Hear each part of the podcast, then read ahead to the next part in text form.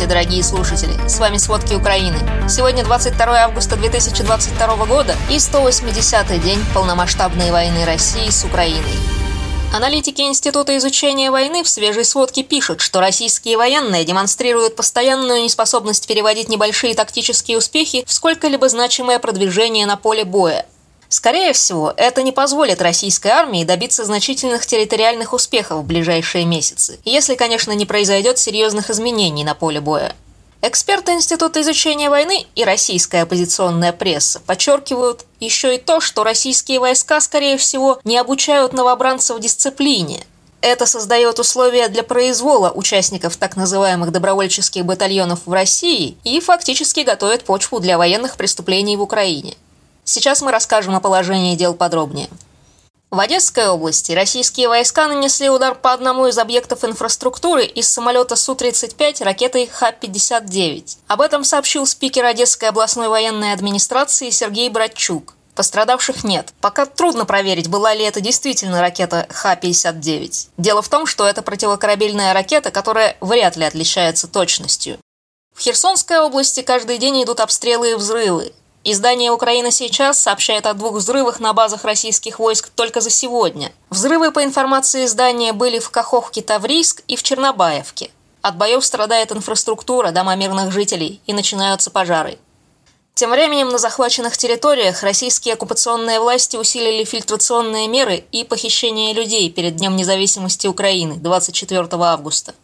В Николаевской области идут постоянные обстрелы. Ночью, ориентировочно в 3 утра, был атакован Николаев. Из-за этого загорелось кафе, также известно о попадании на территорию предприятия. Предварительно пострадавших нет. Информация о разрушениях уточняется. В воскресенье вечером российские войска обстреляли город Баштанка и попали в частный сектор. Из-за этого загорелась крыша двухэтажного жилого дома и автомобиль. Один дом сгорел полностью, было повреждено еще 10 домов. Ребенок получил легкое ранение.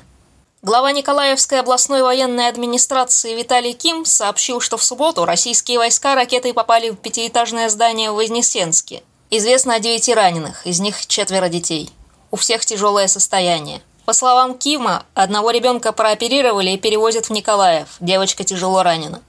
По оценкам властей города, российские оккупационные силы нанесли разрушение областному центру на сумму более 813 миллионов гривен.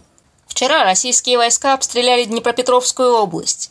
Об этом сообщил глава Днепропетровской областной военной администрации Валентин Резниченко. Повреждены жилые дома и здания детского сада. Предварительно из-за обстрела пострадали шесть человек, среди них девятилетний мальчик. Также сообщают о гибели 59-летней женщины. Все пострадавшие находятся в больнице, один из них в тяжелом состоянии. Что касается востока Украины, аналитики Института изучения войны считают, что российское наступление там, скорее всего, исчерпало тот ограниченный импульс, который набрало в конце июля. Скорее всего, это кульминация российского наступления. А в утренней сводке Министерства обороны Великобритании, составленной по данным британской разведки, говорилось о дефиците живой силы, которую Россия испытывает для продолжения боевых действий в Донбассе. Но обстрелы по всей линии фронта на востоке Украины продолжаются. В Донецкой области за сутки погибли 4 человека. Двое на подконтрольной Украине территории, двое на оккупированной. На территории области под контролем Украины обстреляны не менее 8 городов и сел. Там повреждены 19 частных жилых домов, школа, хозяйственные постройки и мельница. А корреспондент прокремлевского издания РИА Новости передает, что сегодня украинские войска обстреляли Донецк. Попадание, по его словам, пришлось на склады в районе гипермаркета «Ашан». Судя по кадрам со вторичной детонацией, на складах было что-то взрывоопасное. Либо фейерверки, либо оружие. На месте обстрела общежития в Харькове спасатели обнаружили еще три тела. Один из погибших – мужчина, другие тела в таком состоянии, что нуждаются в изучении эксперта. Количество погибших от российского ракетного удара по общежитию в Харькове достигло уже 18 человек – Напомним, на рассвете 18 августа российские войска нанесли пять ракетных ударов по Харькову, попав по двум районам. От этого частично разрушилось четырехэтажное общежитие и кровля трамвайного депо. На севере Украины за прошедшие сутки российские войска семь раз атаковали территорию Сумской области, предварительно без жертв и разрушений. Вечером в воскресенье в Крыму снова раздались взрывы. Очевидцы сообщают о нескольких взрывах в Саках, где две недели назад было попадание в военный аэродром, в Евпатории, Севастополе и Бахчисарае. После этого назначенный Кремлем губернатор Севастополя Михаил Развожаев заявил, что системы ПВО сработали против беспилотников. В Севастополе объявили воздушную тревогу. В Великобритании и США заявили о позиции НАТО по отношению к Запорожской АЭС. Глава Комитета по обороне парламента Великобритании Тобиас Селвуд заявил, что любое умышленное повреждение, которое повлечет потенциальную утечку радиации на украинском ядерном реакторе, станет нарушением пятой статьи Устава НАТО. Эта статья требует от членов Альянса оказывать военную помощь тому партнеру по Альянсу, который подвергся нападению. Другими словами, НАТО ответит на угрозу Запорожской АЭС военным способом.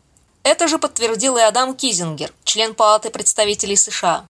А Германия одобрила новые поставки вооружения Украине. Немецкое издание Welt am Sonntag сообщает, что федеральное правительство Германии одобрило продажу Украине 255 высокоточных управляемых артиллерийских снарядов «Вулкана», но дата передачи пока неизвестна. Отмечается, что снаряды «Вулкана» не находятся на вооружении Бундесвера, и Германия будет поставлять их Украине непосредственно от производителя, когда они будут созданы. «Вулкана» — это совместная разработка оборонных предприятий Германии и Италии и считается самым точным в мире артиллерийским снарядом. Он способен поражать цели на расстоянии 70-80 км с точностью до 1 метра. 155 миллиметровые снаряды «Вулкана» могут запускаться из больших гаубиц, таких как Панцергаубицы 2000, которые Германия уже передавала Украине. Фактически это удвоит зону поражения этих снарядов.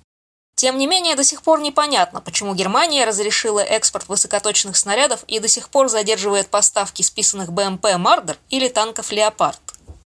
24 августа Украина празднует День независимости, а российские войска перед этим значительно увеличили количество ракетоносителей в Черном море. Пресс-служба СБУ сообщает о пяти ракетоносителях с ракетами «Калибр», в том числе подводных. Согласно данным ВМС Вооруженных сил Украины, последний раз пять ракетоносителей в Черном море фиксировали 1 августа. Президент Владимир Зеленский предупредил, что на следующей неделе Россия может действовать особенно жестоко. Поэтому работникам учреждений в правительственном квартале Киева рекомендуют с 22 по 26 августа удаленно работать из дома, по данным Службы безопасности Украины, из 20 ракетных ударов, наносимых по Украине, только один приходится на военный объект. Остальные попадают в гражданскую инфраструктуру. Но эти данные, конечно, нуждаются в подробном расследовании и дополнительной проверке.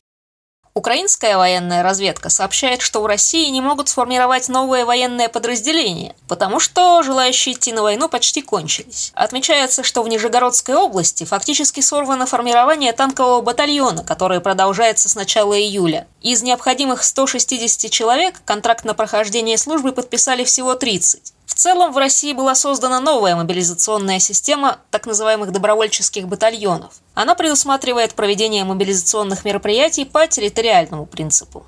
Зато поставки оружия в Украину и не думают прекращаться. Соединенные Штаты планируют поставить Украине высокоточные артиллерийские снаряды «Экскалибур». Об этом пишет политика со ссылкой на свои источники. Поставка этих снарядов запланирована в одном из будущих пакетов военной помощи – Экскалибур – это высокоточный управляемый снаряд увеличенной дальности с GPS-наведением. Он способен поражать цели на расстоянии в 35 километров. Эти снаряды могут стать младшими братьями Хаймерсов. Ими можно будет наносить удары по укрепленным российским позициям и командным пунктам, но, похоже, гораздо чаще, чем сейчас. А в Латвии за 4 дня собрали более 500 тысяч евро на покупку беспилотника «Байрактар» для вооруженных сил Украины. Об этом пишет латвийский портал LSM. В акции уже приняли участие более 15 тысяч человек.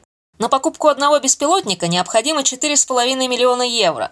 Акцию поддерживает Минобороны Латвии. Оно обязалось, когда люди соберут достаточно денег, приобрести беспилотник и доставить его в Украину. А в Литве призвали Евросоюз отменить уже выданные россиянам туристические визы – Литовский министр иностранных дел Габриэлюс Ландесбергис призвал страны ЕС отменить выданные россиянам шенгены и высказать немедленное и четкое «нет» российским и белорусским туристам. После того, как Россия развязала войну в Украине, сразу несколько стран Евросоюза предложили закрыть границы для граждан России. Несмотря на это, по данным РБК, число отказов в выдаче виз россиянам не увеличилось. А канцлер Германии Олаф Шольц сказал, что Россия напала на Украину по совершенно абсурдным причинам. Он сказал, что НАТО никогда не представляло угрозы для России. На переговорах перед началом войны он заверил Путина, что в ближайшие 30 лет вступление Украины в НАТО невозможно. Темой той беседы была предполагаемая угроза, которую несет НАТО России. Шольц пытался заверить Путина, что никакой угрозы для России со стороны Альянса не существует и что расширение за счет Украины не планируется, но не смог переубедить. По словам Шольца, президент России в ответ на эти заверения выдвигал тотально абсурдные идеи и утверждал, что Белоруссии и Украины как независимых государств по-хорошему не должно существовать. Не самая удивительная новость, честно говоря. Спасибо, это были все основные новости о войне России с Украиной к середине 22 августа. Помните, правда существует, а мы стараемся делать ее доступной. Если вам нравится то, что мы делаем, пожалуйста, поделитесь этим подкастом с друзьями в России. Это очень важно для нас и для распространения правдивой информации. До встречи!